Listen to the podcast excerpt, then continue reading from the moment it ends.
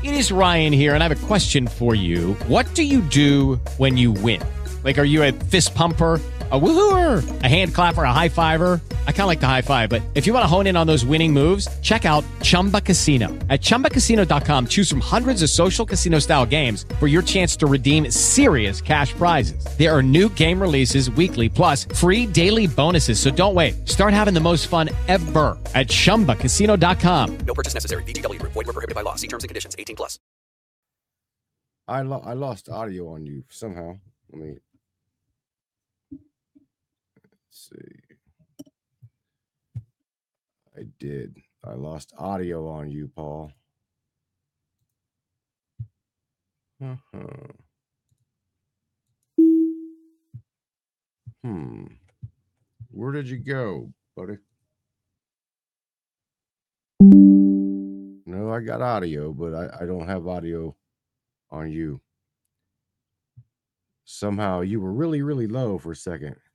And that, then I then I absolutely just lost audio on you. It says joined by web browser. That's right. I made you moderator. You're not muted. There you Paul, you're not muted, buddy. I don't know. Your audio went out. I got you.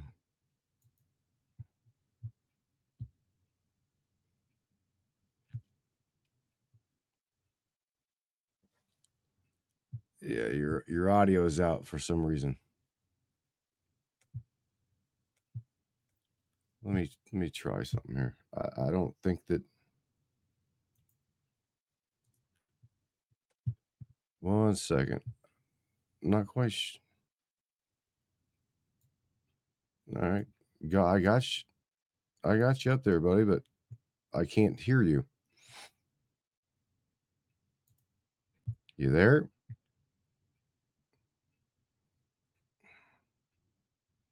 Mm-mm-mm.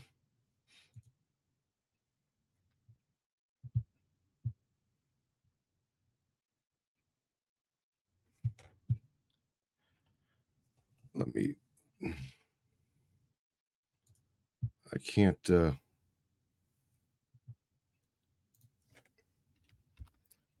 I'm typing to you real quick, Paul.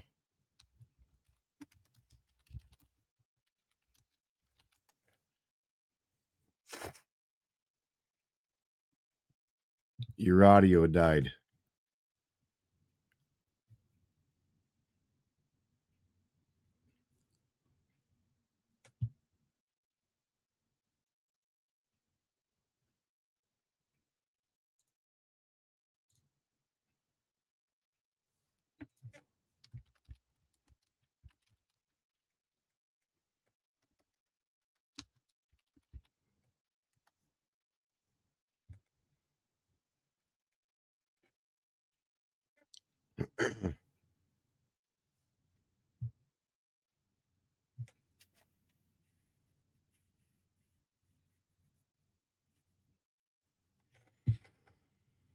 Hmm. ・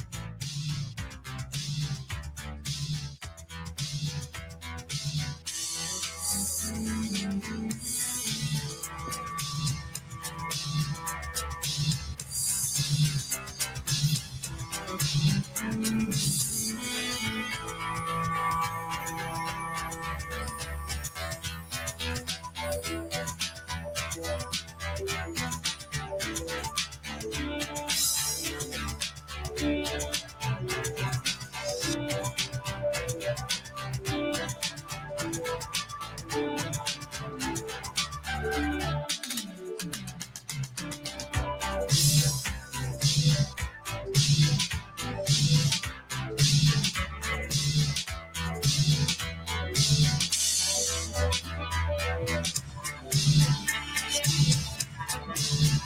い!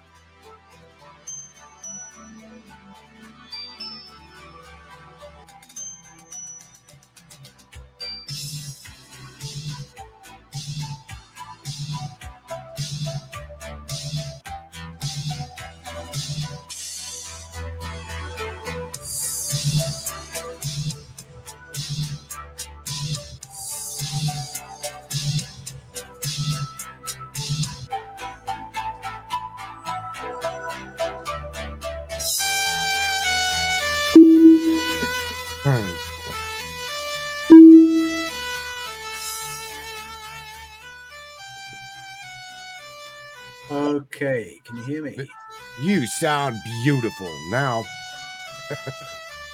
All you've got- Paul. You've got on your um.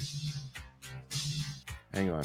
You've got on your connection there means to if you look on your screen, Yep. you have the you now have the ability to smash the video icon to where it'll kick your cam on. Ah, okay, got it. Yeah. There you go. Brilliant. There let we me are. let me let me pin you. Hang on one second. Ready to rock and roll. Bro, I absolutely love you. You know that? That's My great ki- to hear. Thank you. Dude, Mike uh I've got Matthew, my boy. We have literally watched damn near every single thing you have got. I mean, I mean, my little dude is like all over Paul Wallace. He's like loves, just loves you, dude. I'm like, he's a great guy, man. So, oh yeah, you, you're like one of his favorite dudes. Let me, uh, you can see my.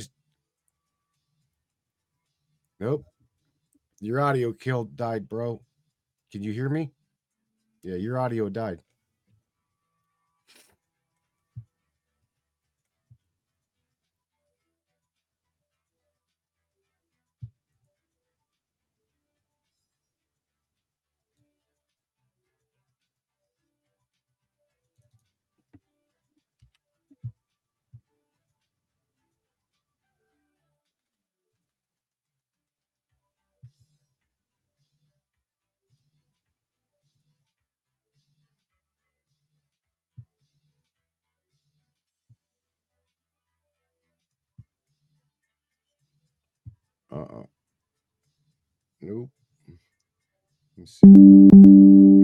I have audio. You do not.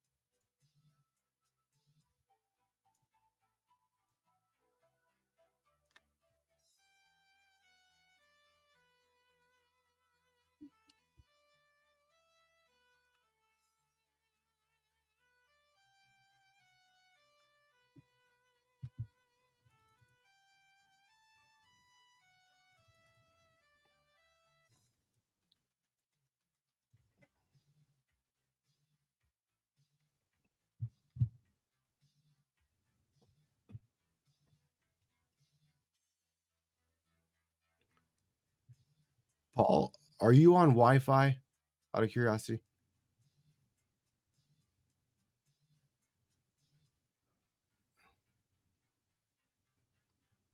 I wonder what the hell. Um, just to make sure that it's not you. ha- hang on. Don't don't go nowhere. Don't go nowhere.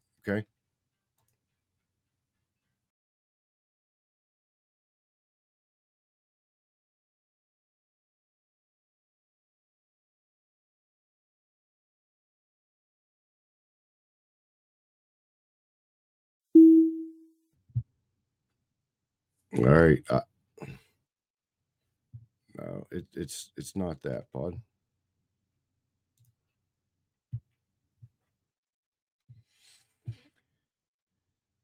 Um, I got an idea. There's a call. Okay, I got an I got an idea. There is a wheel uh that looks like a little cog in that screen. Okay. Uh see if you can click it and and test your audio setting. Make sure that it the, that the software is seeing your microphone. It should be. I uh I think that it's there. Um No, it's the three there there's three little dots. Hang on, I'll show you. All right, you should be able to see my screen.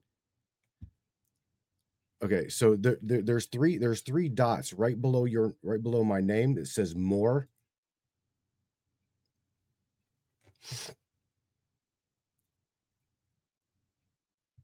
And you can click settings there.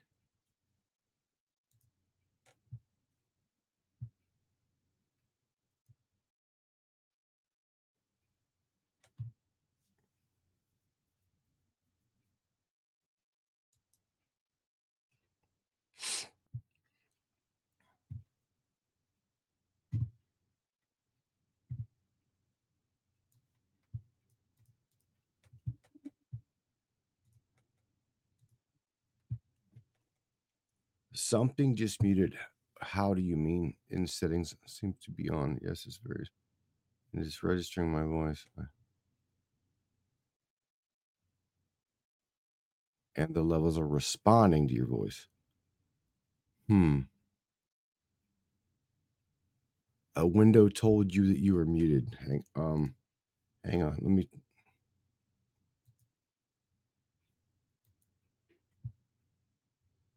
Mm-mm. I just I just made it unmute everybody. And you have access to to do everything.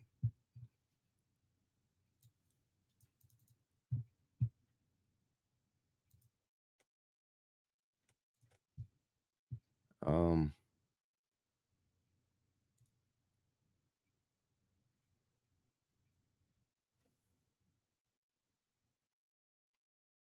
I'm trying to read your lips.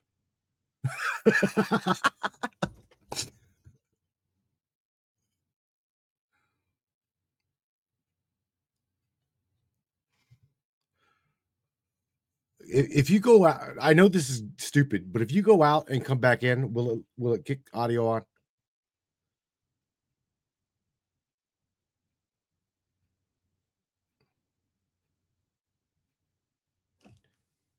I don't know.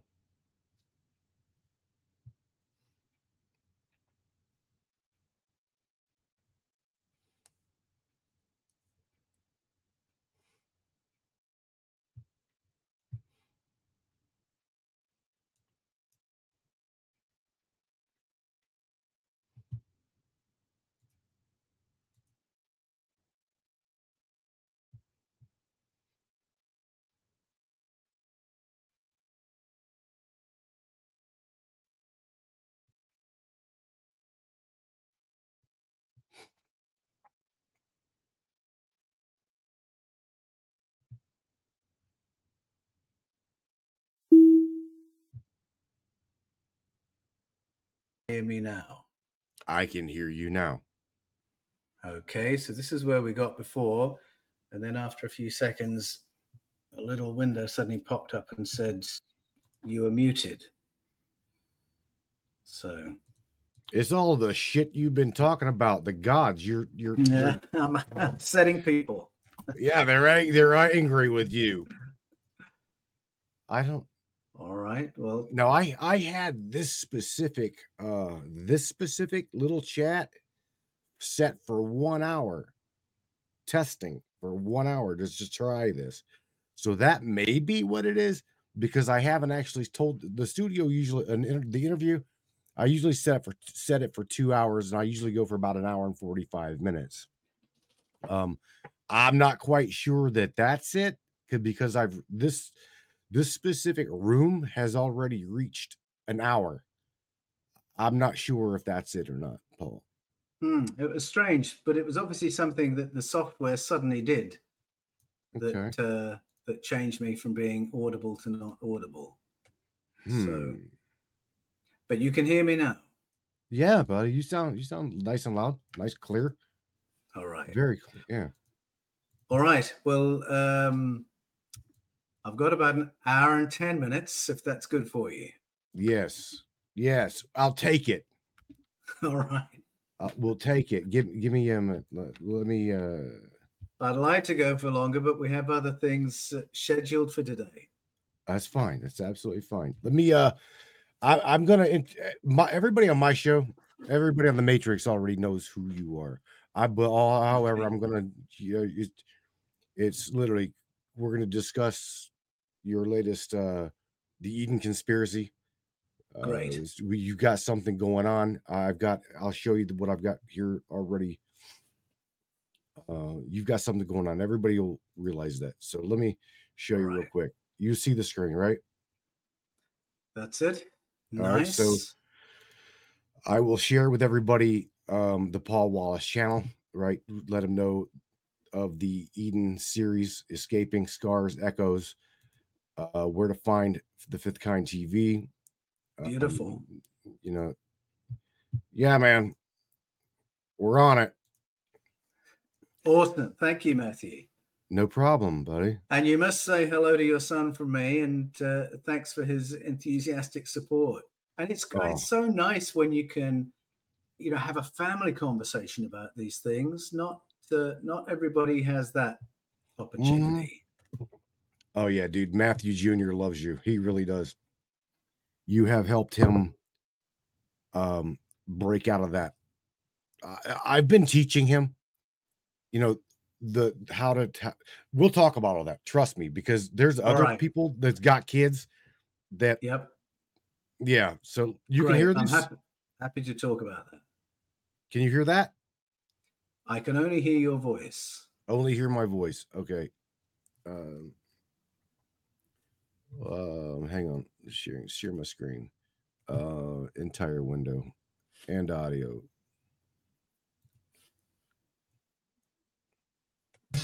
All right. There we are. Yes. I can hear it now. Good. All right. That's good. Good, good, good, good. All right. All right, Paul, hang tight, buddy. I'm gonna run over to the uh All and right. we'll, uh, we'll get this going. Shit, I need to pin you real quick. Hang on. There we are. Make sure. Right, you're there. Yeah, you're there. All right, we're. Pr- I'm pressing the go button.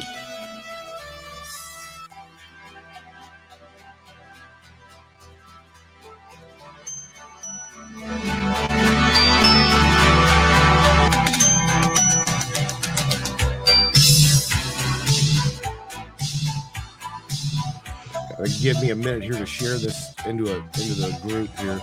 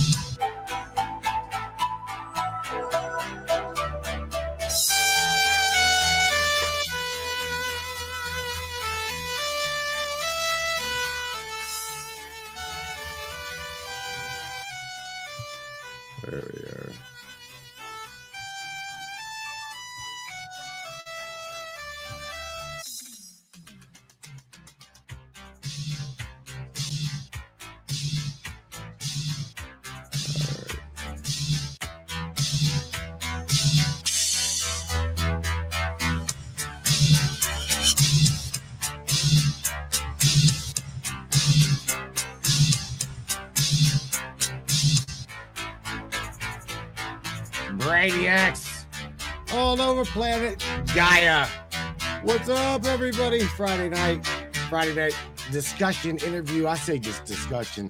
I, I'm calling this coffee with my buddy Paul, Mr. Paul Wallace. I'm gonna tell you what, it's gonna be an interesting, interesting night. I've only got, I've only got Paul for a little while. Everybody's got some things going on, no doubt. But I'm going to, we are going to just hammer him with all kinds of questions right roll off the bat. The Eden conspiracy. This is the genesis, is the, the creation. You guys know him here on the Matrix. He is our friend. He is a great, he is a- an international best-selling author. He's got a series you guys are very much well aware of here on this show. He's got the Eden series. That series consists of a number, and I do mean a number of different books. Everything from escaping from Eden, the scars of Eden, the echoes of Eden, and now, I said, working on the cons- well, he's already got the conspiracy of Eden, and he's got another book up his sleeve. Brainiacs, don't go anywhere. You are not going to want to miss this broadcast, this podcast. Share this all over the all over the place. Let's get her done, man. On the other side, there's my friend, Mr. Paul Anthony Wallace. What do you say, Brainiacs? You guys ready? Hopefully, I still got you. You can. I, you got audio yet? Still, It's time. Paul, just say hello. G'day, Matthew. It's great to be with you. My brains. O- oh, Okay, cool. You still okay? I was That's just right. making damn sure you had audio, It's bro. That's all. Matrix time. All right, And Like it's I go do. time. all right. After this fiasco, it, it, it'd be you, you and me, man. Okay. Welcome aboard, everybody. You can't forget to say hello to my boy, dude, because he, he will be off the rails, man. We're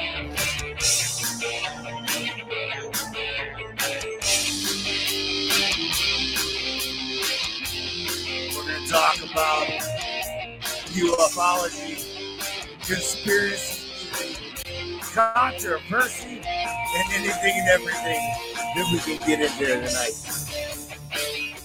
Let's go. Hey, Matt. Yeah, baby. Matthew. Yeah.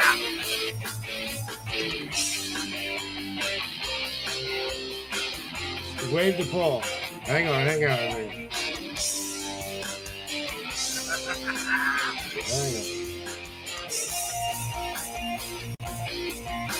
There, wave the Paul. Try to get up, right? Yeah. Okay. I, I can't see on the sky. I can see it. I can see a body. G'day, Yeah. Matthew Jr. Great to meet you.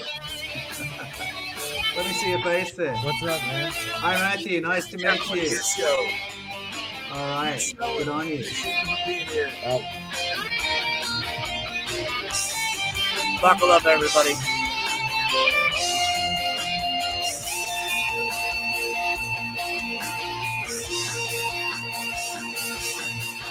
Welcome aboard. yeah, Brainiacs. No doubt about it. What's up, everybody? On the other side of this, I got my buddy, Mr. Paul Wallace, unmuted.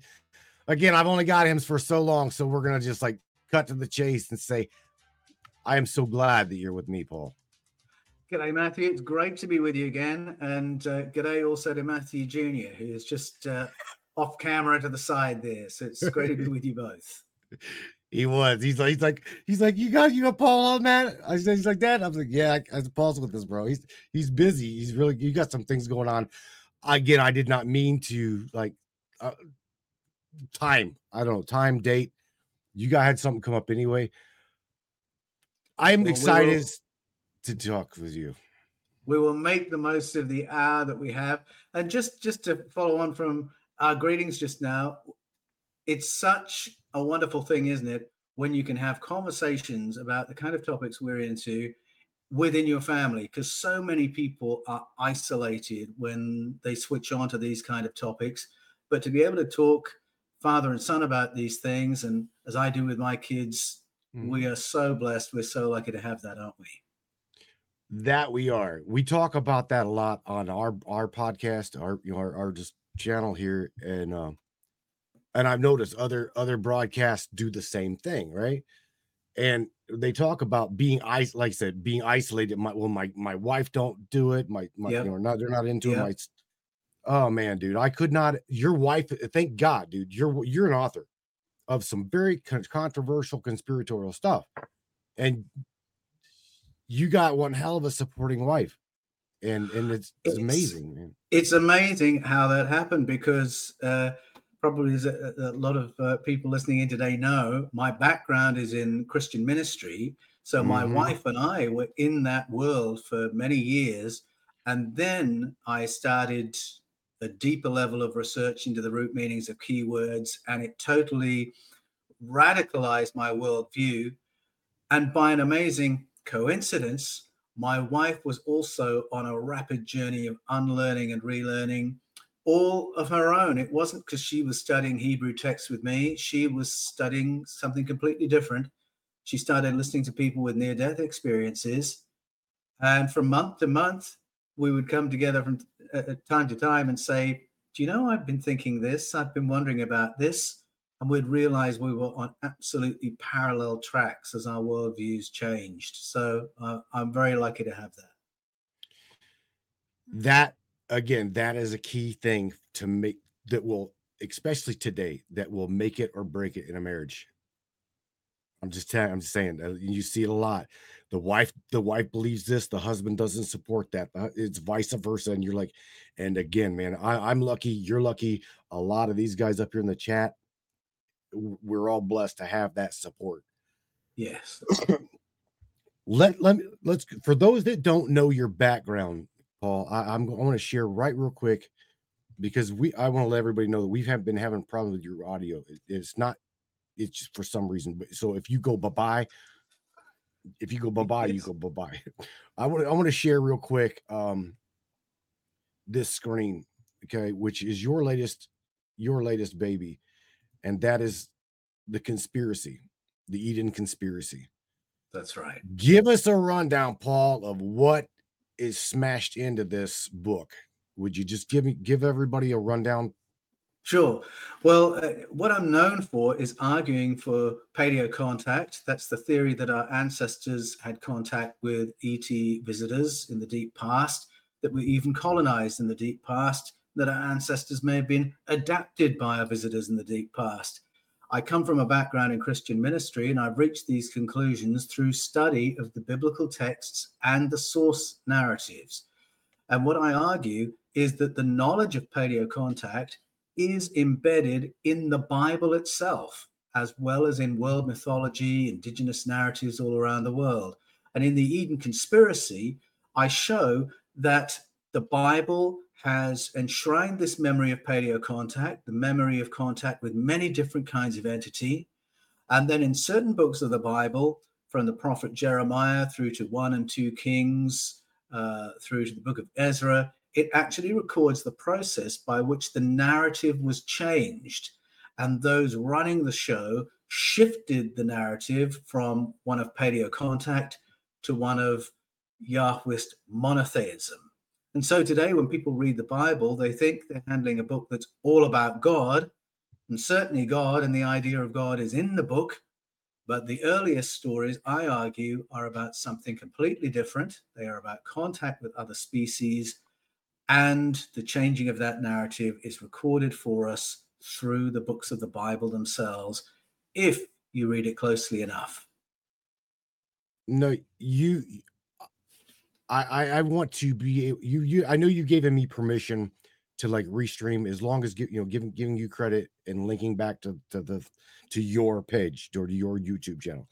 But I want these guys to do this on I, I on their own. I truly, truly want to give them a lot like you give them breadcrumbs and say, don't just believe what I'm sharing you and and and everything's in the book. Please do you and you're great good for that. Giving them tidbits and saying, don't just believe what I'm saying, but Yeah. research what I'm saying. That's And- exactly right. I And- mean, I and that- try that's what I'm not. The Fifth Kind is a great channel. and Uh, your your own channel on YouTube is a- an amazing. The, the books, the books. I, Oh, I cannot imagine what all you put in it. I learned a lot about what you just said. the things that the he the root the root of the words um uh you're the fella that uh mar is it mario Mauro Biglino. yes Yeah. a little bit of his background he was also a translator for the vatican correct and Yes, he he translated uh, interlinear translations for commentaries approved by the Vatican, and so his work was very very precise. He would go to the original Hebrew texts, and rather than give an interpretation, just give a rendering, word by word, line by line, as to what was going on in the text. And he did this for the Edizione San Paolo. He wrote 17 volumes for them. His work is highly credentialed, highly regarded. I had never heard of Mauro when I wrote the first of my series, Escaping from Eden. And it was only as I was finishing off that book, I started hearing his name. And I thought, oh, wow, this is great. There's this Italian scholar, very well regarded, whose knowledge of Hebrew cannot be faulted. And he has come to exactly the same conclusions that I have that many of these stories are stories of paleo contact. those those i don't want to say gods okay those entities beings these beings that from heaven from the heavens space in which came let's just go back to someone who i'm now like really even you you're like yahweh yahweh was not a good dude was he No, that's right, and uh, the uh, that fact is actually spelled out for us in the scriptures, uh, but people get confused because we're used to hearing that word as if it is a name for Almighty God. But if you go to the prophet Jeremiah, when he describes Judaism as it was in the seventh and eighth centuries BCE, he says that the tribes of Israel of that time remembered with thanksgiving beings like Asherah, who had nurtured their ancestors in the past, but they remembered Yahweh very negatively. And they had Mhm. thrown off his laws and they spoke very disparagingly of him. They thought he was a bad thing. Now, Jeremiah tells us this. There is the fact, there is the information. He says, Asher is honored on every high hill and under every green tree, from every fortified city to every garrison town. But then he adds, as it were, a little phrase of his own Isn't that awful? The moment the narrator says, Isn't that awful? the reader feels they have to agree.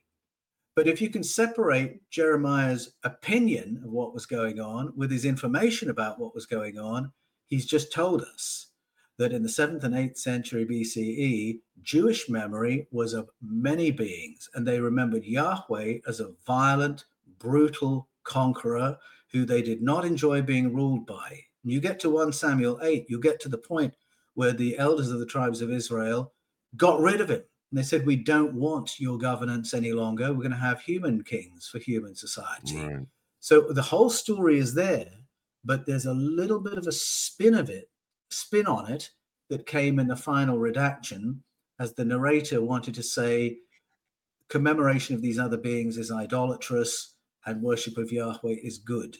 But that's just the top layer, the final spin. The information is still there as to what Judaism was before that great reform. right. The thing uh, the thing i like the most about you is because my life and your life kind of go hand in hand. For 30 some years i was a I, I myself was was buried into that that narrative of it it is it is blasphemy to think of an outside of that box right i mean i'm talking like yes. southern yes. pentecostal southern pentecostal church and and Yeah. you know what would help me to to break out of that i call it an indoctrination of the spirit is is learning the things to go back to the root of the story and i've learned that through you learned that through your friend your the vatican scholar Yeah. and and uh, the other narrative and this is the thing that i i see catching on right now Yes. is people want to know paul they want to know Oh, yes. history. There is an appetite, I think, on people right now that I've not seen in my lifetime before. and it's across the generations. Uh, certainly, people from their 30s through to their 80s. I hear from people in those age ranges every week saying, I no longer believe what I did five years ago. I want to know what's really going on. I'm going back to the texts. I'm trying to find out what is the reality of the world in which we live. And this is not something I've seen before. So I'm very excited to hear that. And it's a great time, therefore, to be broadcasting as you are, writing books as I am, because there is a public out there ready to engage with these questions and to find new and different answers. when when um whenever you whenever you first started to like really dig okay really really really dig what kind of a shock what kind of a shock was it to your system because i've got a Yeah. lot of a lot of christian um diehard believers that it is the truth the light the way and that is Yeah. it you know, but so seriously how how, how did all Yeah. of this happen for paul Well, I'll tell you, I actually think that Christian believers have a head start on everybody else in coming to terms with ET contact in the present and in the past. They have a head start because if they are confident of the teaching of Jesus, they will see that there is a contradiction between the morality that Jesus taught and the morality of the Elohim and of the Yahweh character in the Hebrew scriptures. And that was the case for me. Uh, I knew all along from the time I became a Christian believer at the age of 17, uh, there was this incompatibility. And the more I studied theology as I trained for the ministry, and then I became a preacher, and then I trained pastors in the interpretation of ancient texts, the Bible in particular, that incompatibility doesn't go away. You keep Right. getting called back to it. You keep finding anomalies, things that don't fit. And so for a long time, I knew there was something else going on in the Hebrew scriptures that I needed to drill down into. And then there are little clues that there are non human entities washing around in the text, such as in Genesis 6, where we're told about a hybridization that happened between these Bene Elohim, the ones like the powerful ones, and human females. It's an it's a bizarre story all on its own. It's actually the summary form of a narrative in the book of Enoch, which you can find in the Ethiopian, Ethiopian canon of the Bible, and it echoes in ancestral narratives all around the world. So I knew about that. But it was only a few years ago when I was really challenged by um, the colloquium that was convened b- by the Vatican uh, in Mm. 2009. Now, I'm not a Roman Catholic. I work for the Anglican Church as an archdeacon, that's one down from a bishop, and I work for Pentecostal churches and non aligned charismatic churches. So it's not like I hang on the words of every pope who comes along, but I couldn't Right. help noticing that it was very odd when in 2009 the most conservative pope in my lifetime convened this colloquium gathering of top theologians and scholars from around the world to discuss and they made it public what they were talking about the theological implications of contact with other civilizations Mhm. great fanfare before, great fanfare afterwards. And the message was there's no issue. We shouldn't be surprised to meet extraterrestrials. We should regard them as brother and sister aliens. Uh, it sh- shouldn't be a surprise because ETs are mentioned in the Old Testament and the New Testament. And if you didn't know they existed before, don't be shocked. It just means the creator's been busier than you were aware. That was the message. right And we heard it from uh, Guy Consolmagno, the senior astronomer for the Vatican, Jose Gabriel Funes, the director of the Vatican Observatory, from Monsignor Corrado Balducci, who was the Vatican senior advisor in paranormal ministry. They wanted this message out and they wanted it out quite quickly. My impression was they were expecting some kind of a disclosure to be made by another authority. And they wanted to get in first to reassure the faithful that a populated universe is no threat to faith in Jesus. Hmm. When they did that, I thought, okay, what's going on? And when the challenge was issued, when they said it's in the Old Testament and New Testament, I thought, okay, I'm going to do that work. I am going to go through the Bible again, having read it many, many times, because I thought, could I really have missed something as glaring as aliens in the Bible? I thought maybe they're talking about Genesis 6, the hybridization. Maybe they're thinking about this intriguing verse in John's gospel where Jesus says, I have others who are not of this fold. What on earth did that mean? But when I got into the texts, when I started studying the root meanings of words commonly translated as God, so that's Elohim, Yahweh, El Elyon, El Shaddai, I began to realize there is an ET narrative in the Bible from start to finish, and that many of these entities who have been translated as God were something completely different. The Mhm. moment I started reading using the root meanings, I recognized that the Genesis stories and other Old Testament stories are, in fact, the summary form of the Sumerian, Babylonian, Akkadian, and Assyrian stories. And those stories are not religious texts. They're not stories about God, they're stories about sky people, or what you and I would call extraterrestrials. Paul, that run right there, growing up in, you know, you're not much older than me.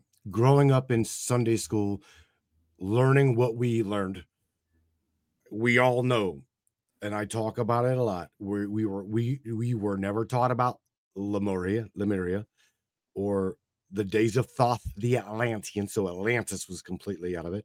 We never were taught about the Sumerians No. we missed we missed three I, I call them i i call them cycles we completely Yes. missed out on three cycles so we were only taught about the babylonians and the Yes. egyptians That's right. Well, I wasn't even taught about the Babylonians. I mean, you would think that uh, civilization began with the Egyptians from the education Right. in school. And then in church, of course, unfortunately, a lot of believers are encouraged to read the Bible in a bubble, never to read the source narratives from ancient Sumeria, never to read the Greek narratives, which you can then find sewn into the Bible. As soon as you read the Bible alongside other literature, you realize it belongs in a family of literature full of stories of paleo contact. And I think, um, you know, sometimes I hear from people who are uh, not very happy with what I'm saying. And from time to time, they'll say, I read only the Bible. I hear That it a lot That, that is not a boast. Um, I should say you should be ashamed of yourself. It doesn't matter how high a view you have of the Bible. You might read that as the infallible, inerrant word of God. But if your views can only survive if you read it in a bubble and never read anything else, you ought to start asking serious questions. I think it comes from a theology uh, rooted in some very negative, non biblical doctrines that suggest there's no information outside of the Bible. Well, I'm sorry, but every time you go into hospital, you're acknowledging that's not the case. Every time you drive your car, you're acknowledging that's not the case. There is Right. information outside of the Bible, and it corroborates many of the biblical stories. It supports them and refines them, but it will also challenge many of the traditional translations. And my job isn't to debunk the Bible, it's to understand it. right I, uh, I am not out here to attack the authority of the Bible. I'm saying go back to the texts, read them in the Hebrew, read them in the Greek, listen to what the writers really said, because there is a richness of information there. Might challenge your orthodoxy, might challenge your pet doctrines, but that is the source you need to go to and read it from scratch. That's where you'll find this earth shattering information. but paul that right there is what the what what the the church didn't want years and years and years and years ago hundred centuries ago right they i i, I think the name was uh theodosius is that right Theodosius, the emperor. Yes. dude you got to remember with it, it, the, the narrative that they were pushing for the the you know the the judeo-christian orthodox whatever whatever they were put it, it was their way or the highway literally That's tell right. them the story about that tell please For- by yeah, all for means sure. So, you know, you use the phrase the Judeo Christian view, and people Mhm. immediately think, oh, I know what that is. They know That's- not what that is. That's right. We think, oh, that's the, the theology I was taught in church. That's mainstream orthodoxy. And we forget that in the beginning, Christianity was a kaleidoscope of texts and doctrines and ideas and experiences. And then there was a process of narrowing down. So there were debates in which it was decided which church fathers were right and which were wrong, which texts would go into the New Testament canon and which wouldn't.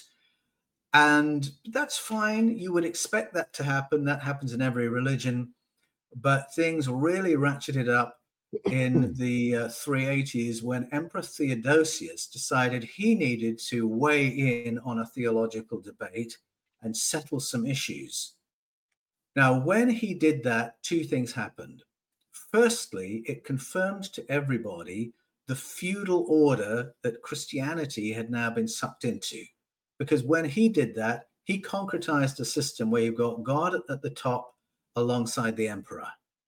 And then you've got the bishops and the senators in the middle. And then at the bottom of society, you've got the priests and the people meekly paying, praying, and obeying. And you've got this top down structure where the believers are told what is right and wrong. They're told what's going to be in the Bible. They're told what is Christian doctrine and what is heresy. And that's the first thing that happens. So effectively, the empire has hijacked Christianity. And in the artistic canon, you can see that happening as well, where Jesus is now portrayed in Roman military uniform, which means he's actually under the authority of the emperor, endorsing all the emperor's wars. Of course, that began with the Emperor Constantine, who uh, asked his historian to rewrite the history of uh, the um, Battle of the Milvian Bridge in such a way that Jesus is endorsing the battle and endorsing Constantine's victory. It's told as the story of Constantine becoming a Christian. It's really the story of Jesus becoming a Roman because he's now going to endorse every imperial battle from then on in.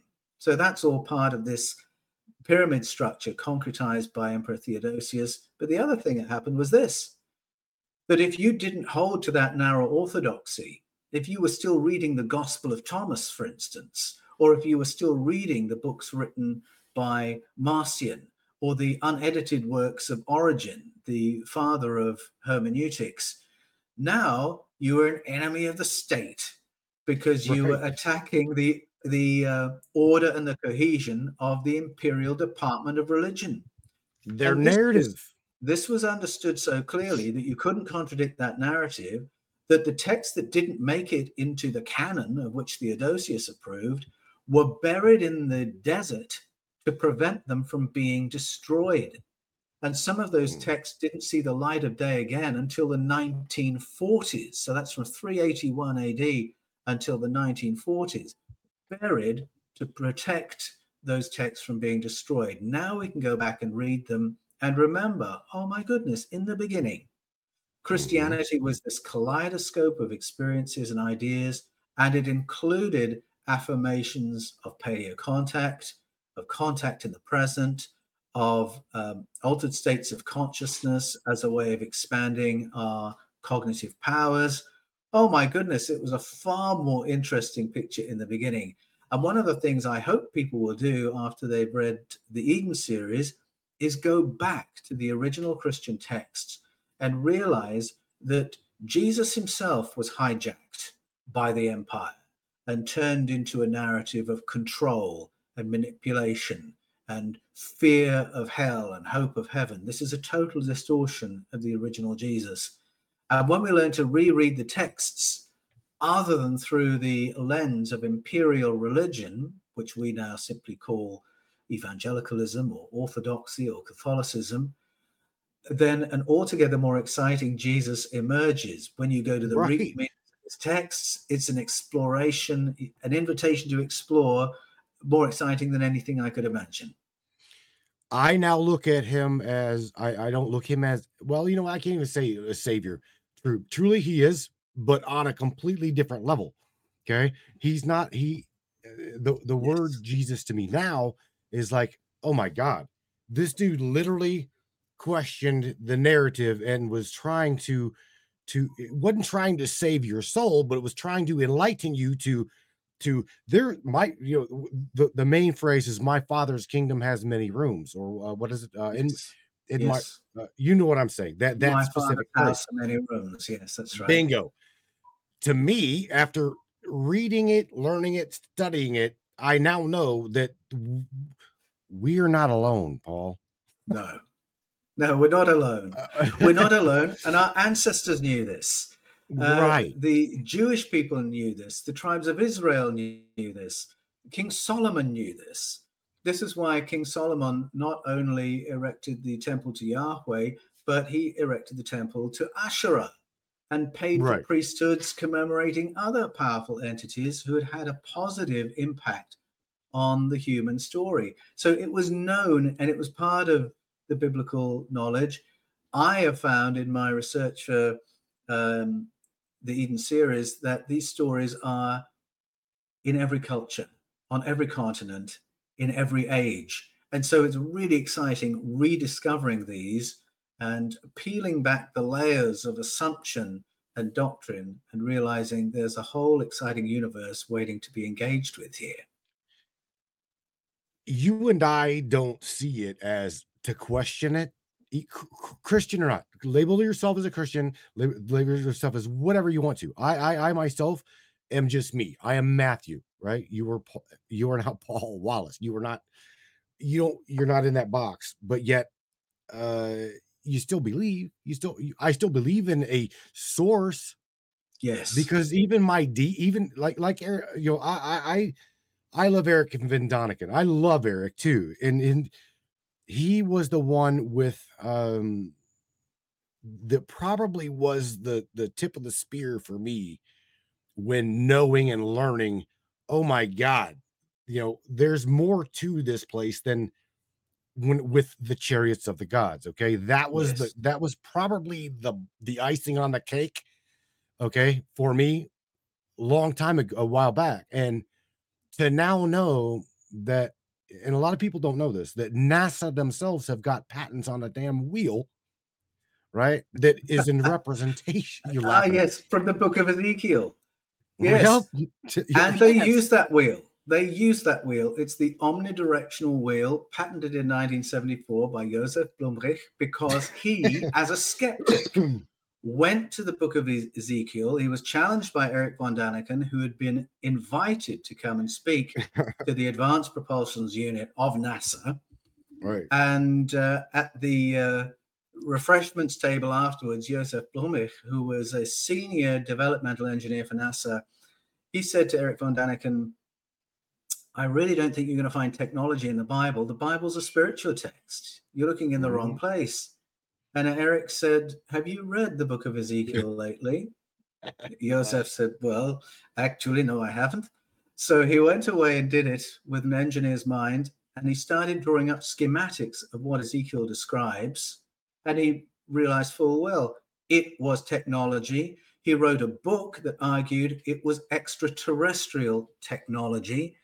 He gets into the descriptions of the pilot and points out that in the Hebrew, Ezekiel calls him a human like life form. Well, that gets sort of softened in translation. that's touchy ain't it And then he slaps a patent on the omnidirectional wheel, which is still used on remote rovers by NASA to this very day. And Ezekiel is just one one moment where technology turns up. And the problem is that we've had 2,000 years of translators uh, who, for much of that time, had no technological grid in mind when they came to those texts. They, just like Joseph, thought these are spiritual texts reporting spiritual phenomena. We will use spiritual language. But the great gift of the Bible is we still have the Hebrew text to go back to.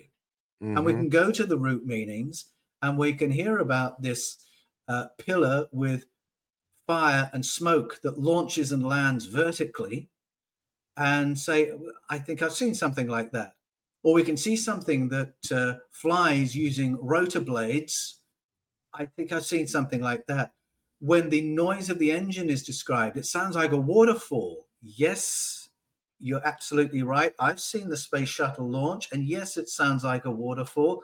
There's plenty of technology that the modern mind can recognize. We can read the arrival and departure of powerful beings and say, hang on, that's just described a wormhole. That's just described Mhm. a portal.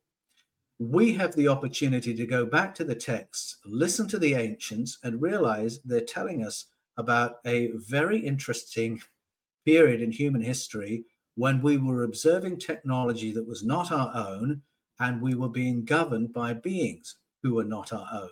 And all this I open up in the pages of the Eden Conspiracy and the other Eden books. Oh, bro, I gotta grab it. No doubt. I, I told you the mo- the mo- it's Christmas. I've got to give myself something. So, telling you, bro, that's on my list. Great.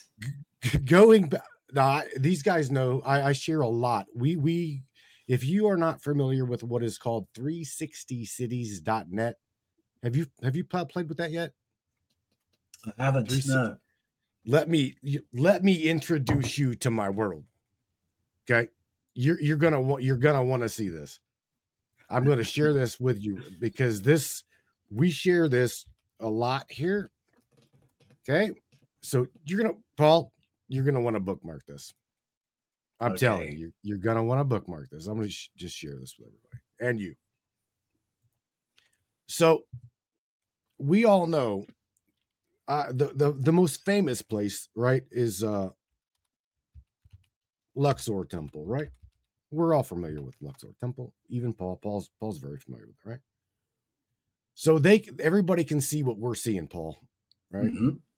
Eh, so they can see you with you and i. These fellows here right? These big guys right here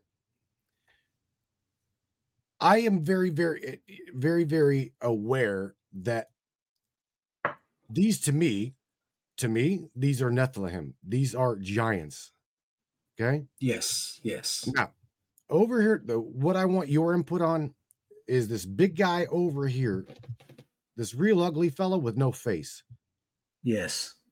do you see that Yeah.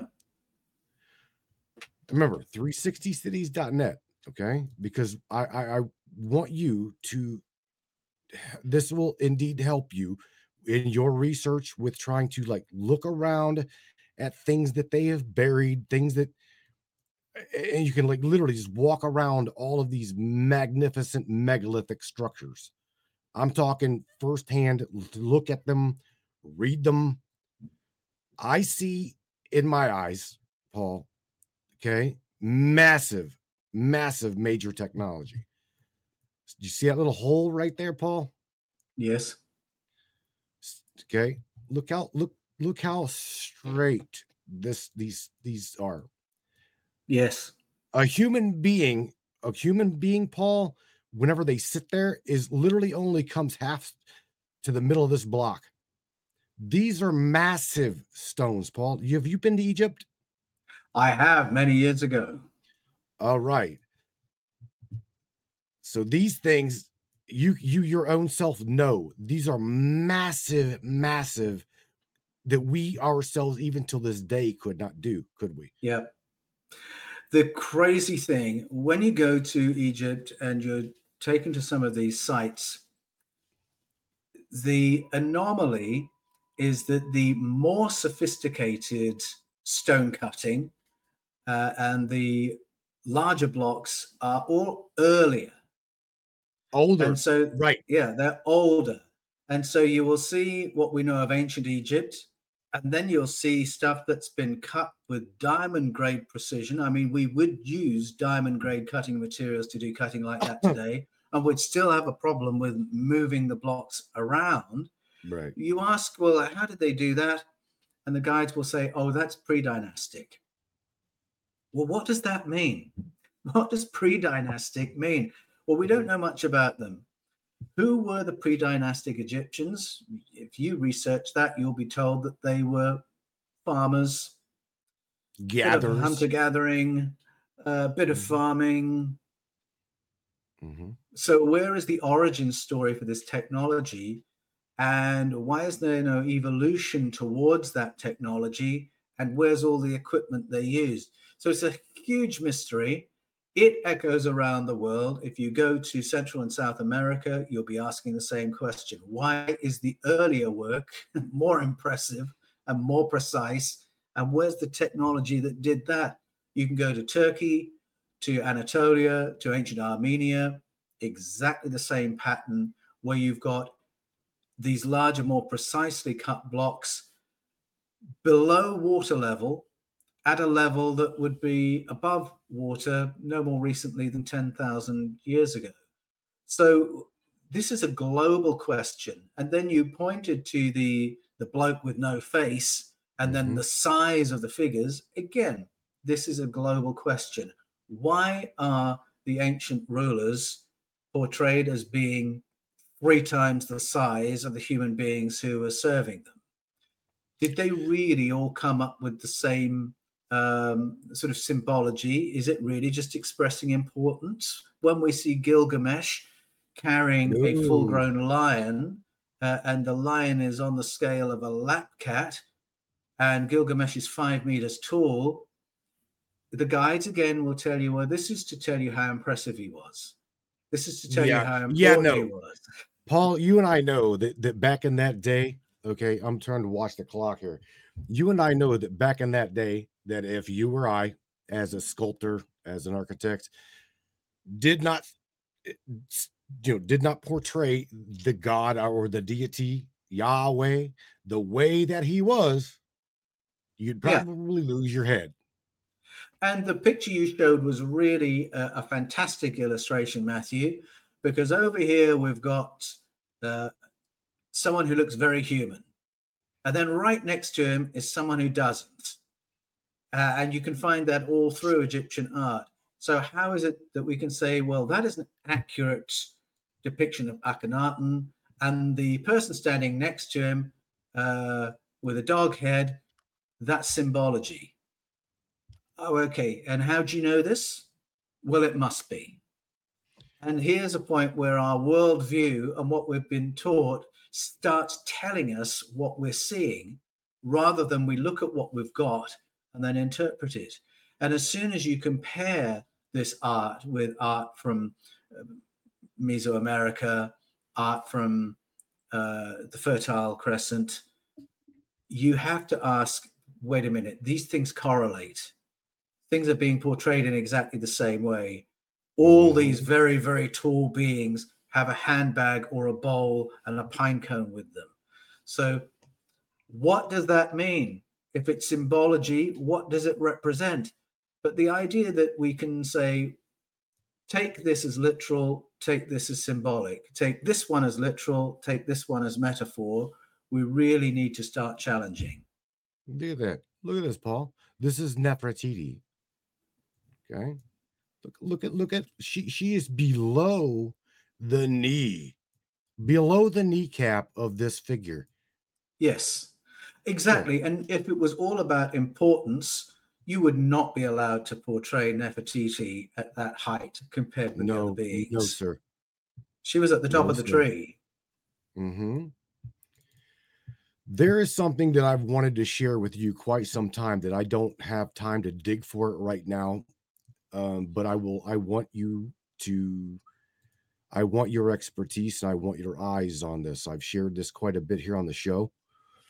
And that is there is a depiction of you you and I both know the names and of the lineage, the you know, the names, how the names have changed throughout history, his Mhm. story, the narrative, the agenda. There is a depiction on, I cannot remember which temple wall it is, that one of the larger deities, okay, we you and I now we you, we know her as Isis, okay. Mhm. She is literally showing, um, and everybody again knows that I've shared this of a little of a little bowl, right? She's holding holding a bowl with some kind of a. Are you you're shaking your head? Are you aware of what I'm sh- sharing here? Oh no, I'm excited. You keep going. All right, but I'm telling you right now, it you watch your inbox because it's stages of creation. Mm. All right, so if this ever hits big, you and I together are, uh, will point this out to the world. On the wall, out of sight, there is a hieroglyphic that shows Isis. She is turned over to a, a deity, a figure, and he is giving her something. Okay. She is taking it in one hieroglyphic. And in the next, again, she is taking a syringe and sticking it in a cup, Paul. And the next hieroglyphic, you see steam or some kind of significance of life or creation, right? Yes. And the next thing you know, you see this little spaceship. I swear to God, you see this little spaceship. Okay. And then, and then in her hand, in the very next hieroglyphic, you got the figure of a man crawling out of her hand. You can't make this up, Paul. Yes. It's it's no, you can't make it up. You can't make it up. And it correlates with other images and other stories all around the world. In the Eden Conspiracy, I talk about a story from Papua New Guinea, uh, where the story is enshrined in the numbers one to five. And when you go to the root meanings of the numbers one to five, it talks about people coming, interacting, and then they've got this symbol for a needle and a vessel. What you just said, hypodermic, Here it is, buddy. and then and Right then they here. return. So it's spelt out in the numbers one to five. It's spelt out in the hieroglyphics. The bowl represents technology, medication, genetic work, genetic adaptation. Uh, so I think, yes, bingo with what you've just said. That is the story. You can find it in Egypt, you can find it in Turkey, you can find it in Papua New Guinea, you can find it in Guatemala. This is the ancient knowledge, and this is the recollection of the story of the beginnings of human civilization as we know it. These very tall, advanced beings came and adapted our ancestors.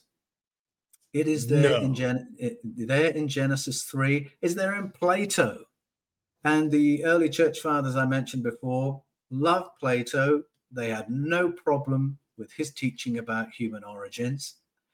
And uh, I think the more we find these symbols portrayed around the world, the more we have to realize we are being told something incredibly important about human origins that relates to these very advanced, very large beings who vestiges of whose presence we can find in terms of gigantic steps, gigantic thrones, such as you were pointing out earlier. you see it. I know you see it, right? Yes, that's right. Paul, I, I, I, the thing that I also want to point out to you, to everyone else, is is these these deities, these gods, these whatever they wanted themselves to be portrayed as, right? They've got more than one thing in common with you and I. But whenever they look at these massive statues, I want them to really, really realize that they've got a belly button just like you and I. yes, that's right. That's right. They've They got a are- belly button. They are people. They right. uh, may be more advanced, they may be from somewhere else, but they are people. And their stories are very often told that way. When you read the ancient texts, you're not going to find the word alien, you're not going to find the word extraterrestrial. They are people, but some of our texts will tell you where these people came from. Some of our archaeology will suggest where they came from. And in the Eden conspiracy, I talk about Asherah, who's also very large. She could hold a full grown lion like a lap cat. And finds have been made, particularly in Tel El Farah in the Levant, uh, a site that's been excavated since the 1940s, that strongly suggest the Pleiades as the point of origin, point of origin of some of these people who came and Mhm. helped our ancestors in the deep past. Now, what you've just been talking about, Matthew, is where I'm going next. In the Eden series. So far, we've had Escaping from Eden, The Scars of Eden, Echoes of Eden, The Eden Conspiracy. In the next book, title reveal just after Christmas, I will be going to some archaeology in Anatolia. And I'll be going there with my Ah. friend uh, Matthew LaCroix, and we will be looking at particular finds. Brian Foster will be joining us, Billy Carson will be joining us because there are some really important archaeological finds that finesse the story you and I have just been telling. So that is all to come. And there will be a movie production of that work Excellent. pipeline very soon. We are in pre-production, if I can put it that way, at this stage. So Brian's always busy. Anytime I ever try to go, I mean, I, I talk to Brian. So tell him that Matthew from the Matrix says hello, and and next year, whenever he's not I'll do that. doing, I dude, he's I- he's busy. I'm actually having my first uh, face-to-face conversation with Brian uh, Wednesday coming. So I'm really he owes me, man. He owes me.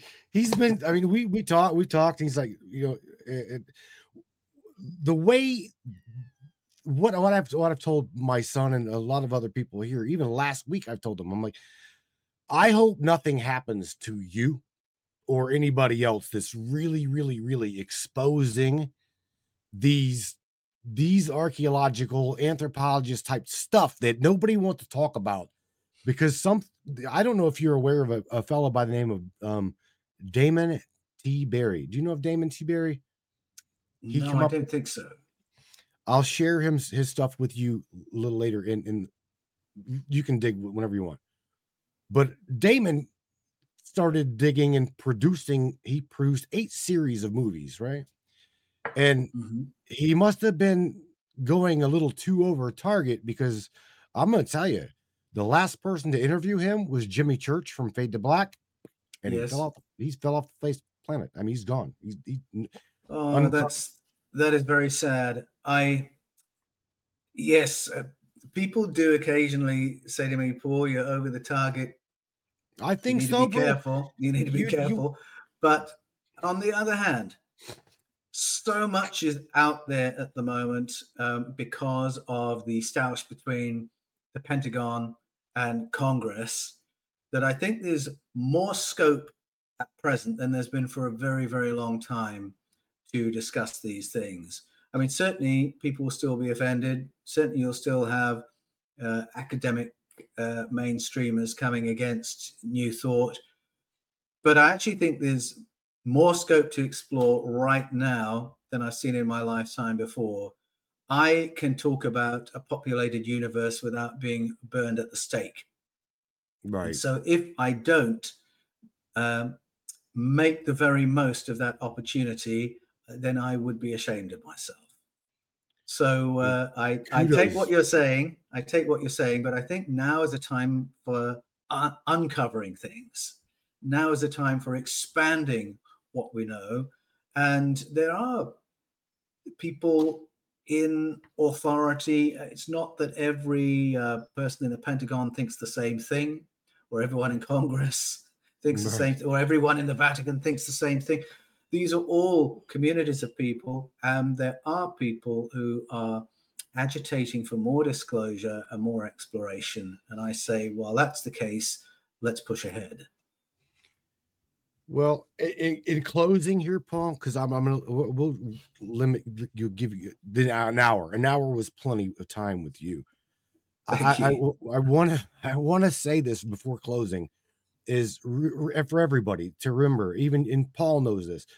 The Pentagon is there's there's people in the Pentagon that has went to Congress and they're trying they're trying to get it out. Am I right or wrong, Paul?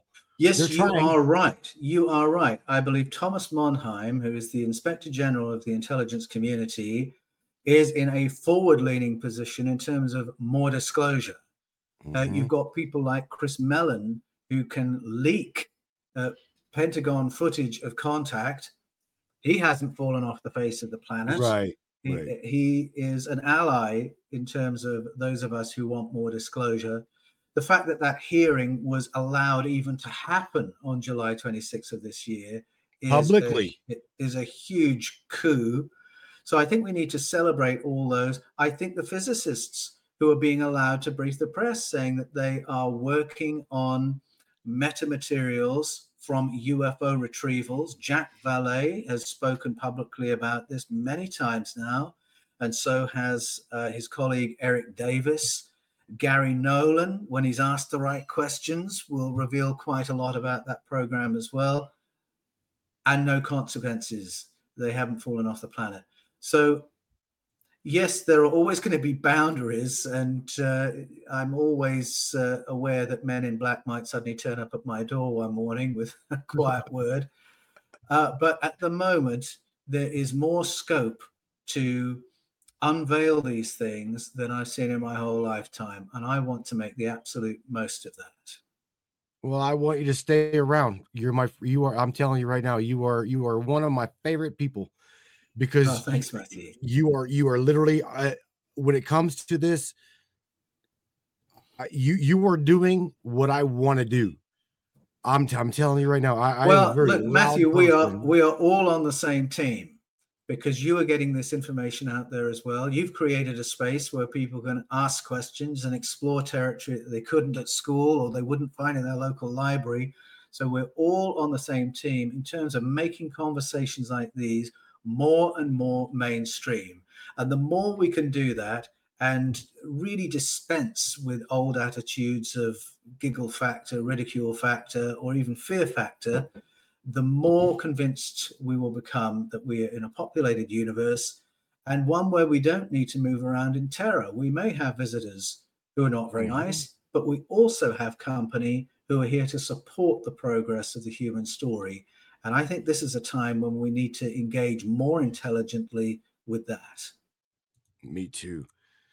Paul, nobody you, at this point you're not even really an interview. You're just a friend here on the Matrix. nobody comes to this show without saying something positive to everybody around the world. Please give somebody some some good input, some good your your heart, and then I'll go ahead and cut you cut you loose on the hour. But thank All you right. for being with me, bro. couple of things.